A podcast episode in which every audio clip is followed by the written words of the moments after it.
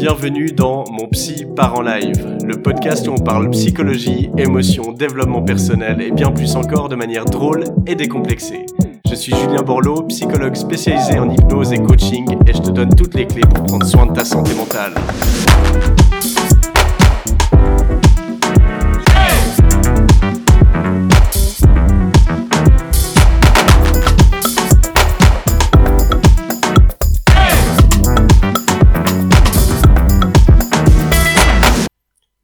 À toutes et à tous et bienvenue dans ce nouvel épisode de mon podcast Mon Psy part en live. Je suis Julien Borloo, psychologue à Lausanne et aujourd'hui j'aimerais qu'on parle du burn-out.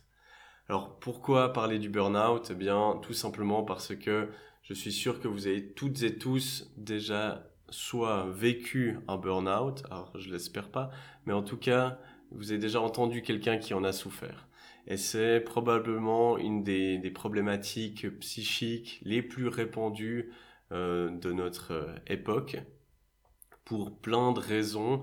Alors j'aimerais qu'on détaille un peu dans cet épisode quels sont les facteurs qui peuvent mener au burn-out, qu'est-ce que c'est vraiment le burn-out, parce que il y a aussi beaucoup de confusion euh, entre les dépressions, l'anxiété, le burn-out, tout peut être mis un peu sous cette étiquette. Pour des raisons des fois euh, un peu bêtes. Hein. Je pense que les gens préfèrent dire qu'ils ont fait un burn-out qu'une dépression. Je sais pas, est-ce que c'est euh, en termes de marketing, euh, ils se sentent mieux de le dire?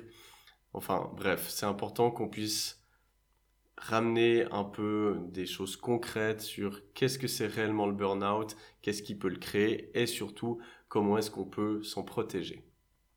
Alors, euh, il faut déjà comprendre que le burn-out, c'est un processus. C'est pas quelque chose qui nous tombe dessus du jour au lendemain. Donc, c'est une accumulation de symptômes et à chaque fois que on pousse un peu plus loin, eh bien, on va progresser dans ce processus de burn-out.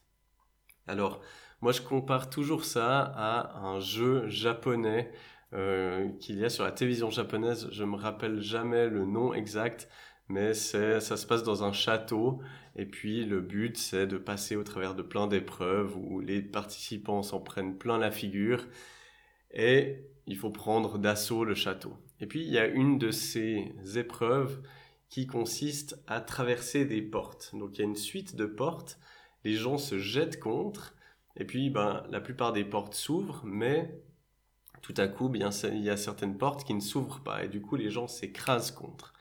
Eh bien, le burn-out, pour moi, c'est exactement ça. C'est-à-dire que on va accumuler une certaine quantité de, symptômes, et puis à chaque fois qu'on les ignore, qu'on pousse un peu plus loin, qu'on se dit ça va passer, c'est juste une phase, etc., on en accumule d'autres, et à chaque fois, en fait, c'est une porte qu'on enfonce encore un peu plus. Et le problème, c'est qu'on ne sait jamais quand est-ce que la porte ne va plus s'ouvrir. Et puis un beau jour, eh bien, on se réveille et puis on ne peut même plus sortir du lit. Alors, plus on coupe ce processus tôt, plus on réagit vite, moins on va faire de dégâts. Et puis, alors, je vais vous expliquer un peu quels sont les types de, symptômes qui peuvent apparaître. Hein. Ça peut être de l'anxiété, ça peut être euh, de la peine à dormir, une perte d'énergie, démotivation, euh, ça peut être une irritabilité, une envie de s'isoler, un sentiment d'échec, une baisse de confiance en soi, ça peut être la difficulté à se concentrer, des pertes de mémoire, et du coup de la difficulté à prendre des décisions. Il peut y avoir aussi souvent des, des signes physiques, comme des maux de dos, ça peut être de l'eczéma, des insomnies, migraines, des troubles intestinaux. Donc vous voyez que la palette de symptômes euh, liés au burn-out, eh bien, elle est, ils sont multiples et variés. Alors, il faut faire justement, euh, je parlais de la différence entre dépression et burn-out. C'est important de faire la différence. Dans le burn-out, il y a un sentiment de perte d'accomplissement de soi, mais qui reste généralement dans le domaine professionnel. Et ça n'envahit pas la sphère privée, en tout cas au début du burn-out. La dépression, il peut y avoir des causes multiples, pas du tout uniquement professionnelles. Et puis il y a vraiment un sentiment marqué de tristesse, plus fort. Il y a aussi euh, l'anédonie, c'est-à-dire une perte de plaisir dans des activités qui d'habitude nous en procurent. Donc ça, c'est vraiment spécifique à la dépression. Le burn-out, c'est plus causé par des euh, variables professionnelles, même si on entend de plus en plus parler de burn-out parental, par exemple. Évidemment que plus il y a de variables stressantes et problématiques dans notre vie, plus on va euh, être fragile euh, et susceptible de faire un burn-out. Alors, pour faire un burn-out, qu'est-ce qu'il faut? Eh bien, il faut une charge de travail qui est élevée. Ça, c'est euh, un point commun à tout burn-out, c'est qu'il y a beaucoup de charges de travail, beaucoup de pression. Et puis, il va s'ajouter à ça un manque de reconnaissance, un manque de valorisation et souvent une perte de sens dans le travail. Euh, ça, c'est vraiment un point important qui peut expliquer aussi pourquoi, par exemple, certaines personnes qui sont indépendantes, qui ont leur propre business, euh, peuvent travailler énormément sans faire de burn-out. Pourquoi? Parce que euh, ben, elles savent pourquoi elles travaillent, pour qui elles travaillent, il y a du sens dans ce qu'elles font. Et du coup, alors il peut y avoir une charge de travail élevée, et les entrepreneurs hein, sont beaucoup plus fragiles face euh, au burn-out parce que ben ça il y a beaucoup plus de pression euh, et d'heures de travail généralement pour les entrepreneurs. Mais ce qui peut les protéger du burn-out c'est justement si tout ce qu'ils font c'est valorisant. Parce que ben s'ils récoltent les fruits de leur travail ils ont de la valorisation de la reconnaissance directe. C'est mon cas en tant qu'indépendant. Euh, ben oui, je travaille beaucoup. J'ai réduit mes horaires de travail au fil des années, mais surtout au tout début de ma carrière, je travaillais énormément, mais par contre, tout ce qui me revenait comme fruit de mon travail, eh bien, je le prenais à 100% parce que je savais que c'était moi qui avais créé ça. Donc, euh, cet aspect de manque de reconnaissance, cette perte de sens, il est vraiment euh, crucial pour que une charge de travail élevée se transforme en burn-out. Je vais vous expliquer peut-être un peu euh, physiologiquement qu'est-ce qui se passe euh, dans un processus de burn-out. Si vous voulez, on a le stress ponctuel qui euh, est là dans des phases qu'on appelle la phase d'alarme, c'est-à-dire que il va y avoir un pic d'adrénaline, un pic de stress, un pic également de magnésium, dans la consommation de magnésium, parce que le stress il va puiser dans nos réserves de magnésium et c'est là où c'est intéressant euh, des fois d'être complémenté en magnésium, éviter les carences parce que si vous êtes carencé en magnésium, vous êtes plus faible face au stress. Donc il y a ce premier pic face à des demandes de l'environnement qui sont ponctuelles. Donc le stress en soi n'est pas mauvais, mais il le devient lorsque le stress devient chronique. C'est-à-dire que c'est plus des phases comme ça d'alarme ponctuelles, des pics de stress, c'est un stress qui devient constant. Et puis ben là, on voit que physiologiquement notre magnésium, il va diminuer, il va descendre, donc on va épuiser nos réserves de magnésium. Au niveau euh, des neurotransmetteurs, on voit qu'il y a un pic dans la sérotonine. Et puis le cortisol, qui est l'hormone du stress, qui est produite par vos glandes surrénales, eh bien là, il va commencer à augmenter dans des doses de plus en plus fortes. À savoir que le cortisol, eh bien, il est évidemment utile, mais il est dommageable pour les organes, pour le cerveau, pour les neurones. Euh, ça crée de l'inflammation dans le corps. Et donc, si vous y êtes exposé trop longtemps, eh bien, c'est très dommageable. Ça attaque aussi le système immunitaire. C'est ça qui peut expliquer que lorsqu'on sort d'une grande phase de stress, on prend enfin des vacances, eh bien, c'est là où le corps lâche et puis on tombe malade. Eh bien, c'est juste parce que notre corps, il est épuisé, notre système immunitaire, il a été attaqué notamment par ce cortisol, et donc on est plus prompt à tomber malade. Donc, il y a cette phase de stress chronique. Et puis, après, on entre dans ce que certains appellent le burn-in. Donc, c'est une phase d'épuisement psychique. Et donc physiologiquement, on voit que la sérotonine, elle chute, le niveau de sérotonine chute, le magnésium encore plus, la dopamine commence à chuter, donc au niveau des neurotransmetteurs, on a des fortes diminutions euh, de ces différents neurotransmetteurs. Et qu'est-ce que ça va créer? Donc en parallèle, il y a un pic de cortisol également. Qu'est-ce que ça crée? Ça crée des symptômes anxio-dépressifs. Donc, ben voilà, des crises d'angoisse, perte de sens, la tristesse, des pleurs, un épuisement, vraiment d'abord situé au niveau psychique. Et puis, ben, si à ce niveau-là, vous avez toujours pas compris qu'il fallait agir, euh, qu'il fallait vraiment changer la situation, et, et, que vous continuez à pousser dans ce sens-là, eh bien, c'est là où on arrive dans la phase vraiment de burn-out. Et en fait, on arrive dans une phase d'épuisement psychique et physique. Alors là, physiologiquement, qu'est-ce qui se passe? Eh bien, euh, la sérotonine est hyper basse, la dopamine également, le cortisol chute parce que vos glandes surrénales, elles sont épuisées. Et donc, là, ben, vous vous retrouvez non seulement avec des symptômes anxio-dépressifs, mais également un épuisement physique. Et c'est ce qui explique qu'il y a des personnes qui n'arrivent même plus à se lever de leur lit, qui sont complètement euh, déphasées, n'ont plus aucune énergie.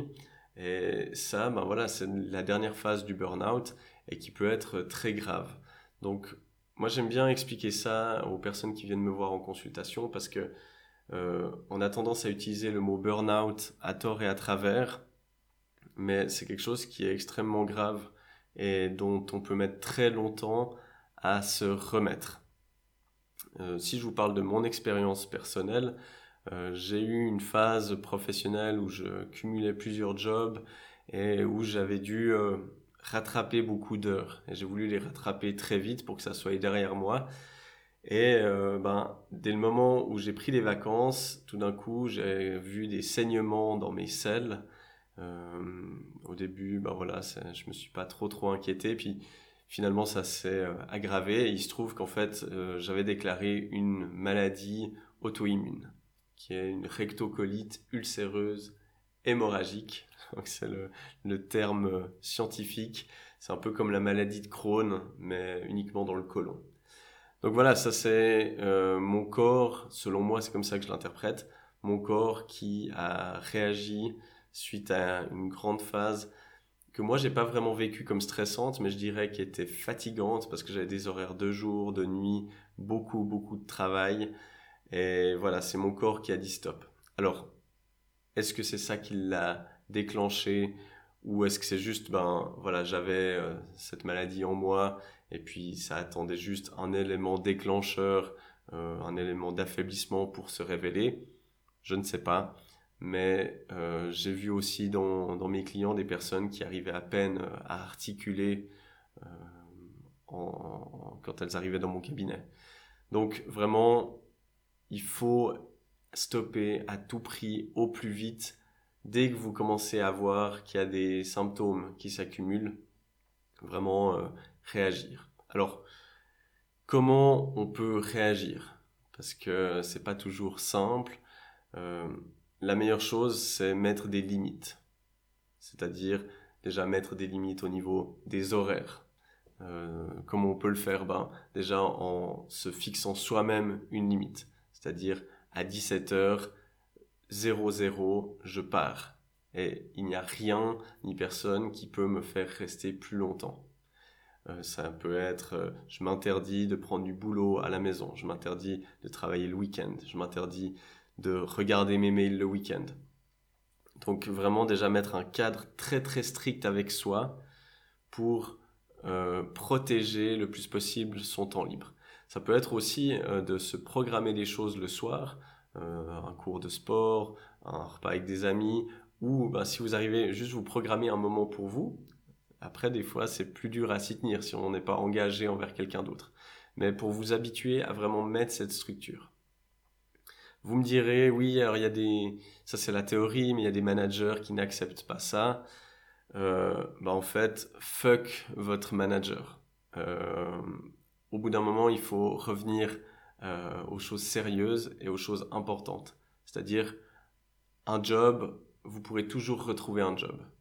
Votre santé, une fois qu'elle est loin, elle est loin et vous la retrouverez jamais. Donc, il faut juste remettre les priorités où elles sont. Et souvent, je vois des personnes qui sont terrorisées euh, dans, dans, mon cabinet à l'idée de mettre des limites, de dire non à leur manager, de, de, démissionner même. Mais c'est un calcul fou que d'avoir peur de perdre votre job est de ne pas avoir peur de perdre votre santé. Parce que ça peut aller jusqu'à une crise cardiaque. Donc c'est pas une maladie chronique, c'est pas euh, un arrêt de travail, c'est la mort qui peut vous attendre au bout. Donc si vous n'arrivez pas à vous mettre ça dans la tête, euh, ben écoutez cet épisode huit fois de suite, mais s'il vous plaît, je vous en prie, agissez au plus vite. Donc oui, ce n'est pas toujours facile, mais c'est nécessaire au bout d'un moment. Et il y a des choses comme ça dans la vie qui sont nécessaires à faire, euh, même si elles sont dures, même si après il y a des phases, peut-être que ça va être plus compliqué financièrement, mais c'est vraiment important pour votre santé physique et mentale de mettre une limite. C'est aussi de comprendre hein, le, principe que le travail est infini et vous, vous avez un temps qui est fini. Donc c'est pas le rôle de votre manager de limiter votre charge de travail. Son rôle, c'est de prendre la charge de travail et de la dispatcher entre les différents employés. Votre rôle en tant qu'employé, c'est de prendre toute cette charge et de dire, OK, il y a trop de toute façon, je ne vais jamais réussir à tout terminer, mais mon job, c'est de prioriser. Et si on vient vous faire une remarque, eh bien, vous pouvez expliquer, voilà, j'ai pour 15 heures de boulot, j'ai 8h20 devant moi, donc j'ai priorisé telle et telle tâche pour X raisons, et ma foi, eh bien, euh, je ne peux pas me dédoubler. Alors oui, il y a des managers qui sont hors de la réalité, qui ne comprennent pas ça ou qui ne veulent pas le comprendre. Et eh ben voilà, si euh, c'est le cas, ben ma foi, vous vous ferez peut-être euh, licencier, mais euh, c'est pas si facile que ça de licencier quelqu'un. Et euh, franchement, j'ai jamais entendu quelqu'un me dire ah je me suis fait licencier parce que j'ai mis des limites. J'ai encore jamais entendu ça dans mon cabinet. Et pourtant, je rencontre des nouvelles personnes toutes les semaines. Alors, du coup, hein, qu'est-ce qui va vous fragiliser? Eh bien, si vous n'arrivez pas à dire non, à mettre de limites, à vous affirmer, ça, c'est un gros facteur de risque face au burn-out. Donc euh, c'est la première chose que je travaille quand les gens viennent, c'est apprendre à mettre des limites. Euh, et ça, ça vaut aussi à l'extérieur du boulot, parce que comme on l'a vu, eh bien si au boulot vous avez de la peine à mettre des limites, puis que ça continue dans votre famille, euh, dans votre famille élargie ou avec vos amis, et puis que vous courez à gauche à droite pour aider pour le déménagement, pour garder votre petit neveu, etc., eh bien, vous n'avez jamais de temps de repos. Et puis, eh bien, le temps de repos, c'est la dernière chose qui est vraiment hyper importante. Il y a le temps de repos et le temps de renouvellement. C'est-à-dire, le repos, c'est par le sommeil ou par le fait vraiment d'être passif. Euh, et ça, ça repose le corps et l'esprit. Le problème, c'est que des fois, quand on est dans un processus de burn-out, on a tendance à uniquement se focaliser sur le repos, puis du coup, on trime toute la semaine, on arrive le week-end, et puis on se dit, je veux plus rien faire, là, je veux juste être sur le canapé, je regarde Netflix et je dors. Alors, c'est important de se reposer. Le problème, c'est que vous arrivez le lundi matin, puis vous dites, mais en fait, j'ai rien fait de mon week-end, j'ai pas du tout profité. Et puis, de plus en plus, vous avez l'impression que votre vie, c'est uniquement le boulot. Et c'est pas seulement une impression, c'est un fait. Alors, c'est pour ça qu'il faut, contre le stress chronique et contre le burn-out, ajouter un temps de renouvellement. Le renouvellement, c'est toutes les activités qui vous permettent de faire une pause, d'être dans le moment présent et dont vous vous réjouissez. Donc ça peut être n'importe quelle activité, c'est souvent des activités en nature, ça peut être des activités sociales, ça peut être du sport, un hobby, euh, la méditation, ça peut être dessiner, juste vous balader euh, avec un podcast euh, dans les oreilles. Enfin, c'est des choses où vous allez vous nourrir et donc vous aurez un parfait équilibre avec le repos et des activités qui demandent de l'énergie mais qui vous en renvoient aussi parce que vous vous nourrissez de ça. Si je vous donne mon exemple, moi je fais beaucoup de sport depuis quelques mois. Je m'entraîne euh, environ 6 à 7 fois par semaine au karaté. Eh ben, oui, je suis lessivé à la fin de mes journées parce que physiquement, c'est des gros efforts, mais ça me nourrit énormément et ça m'apporte aussi énormément d'énergie. Donc, c'est du win-win. Pour terminer cet épisode, j'aimerais vous faire un petit récapitulatif pour que vous évitiez de faire un burn-out. C'est premièrement réagir le plus vite possible dès que vous sentez des symptômes arriver. Réagir, c'est soit démissionner, ça peut être euh, juste vous mettre en arrêt de travail s'il faut, mettre des limites au travail, c'est peut-être la première étape hein, avant celle que je viens de citer, mais réagir le plus vite possible et puis vous faire aider par un professionnel de la santé mentale au plus vite également. Et les autres aspects, c'est ben, mettre des limites, savoir dire non, prendre soin de soi en dehors du travail, euh, avec des activités de repos et de renouvellement. Et vraiment, si vous avez ce package-là, eh bien, il y a très peu de chances que vous fassiez un burn-out et si en écoutant cet épisode, eh bien, ça a pu faire un petit déclic chez vous et vous pousser à dire non, à changer de travail, à vous mettre en arrêt, à consulter un professionnel, eh bien, j'aurai réussi ma mission. Sur ce, à très bientôt pour un nouvel épisode. Et voilà, on arrive à la fin de cet épisode. Je tenais à vous remercier du fond du cœur de m'avoir écouté jusqu'au bout. Si vous voulez soutenir ce podcast, n'hésitez pas à le partager à vos amis, à commenter et à mettre une évaluation sur l'application de podcast que vous utilisez. Ça m'aide vraiment énormément. Donc merci d'avance pour cela. Je vous mets dans les notes du podcast toutes les infos nécessaires pour mon site internet, pour mes formations en ligne et pour toutes les références que je pourrais vous transmettre par rapport à l'épisode. Encore une fois, merci d'avoir écouté mon petit part en live. C'était Julien Borloo. À la semaine prochaine.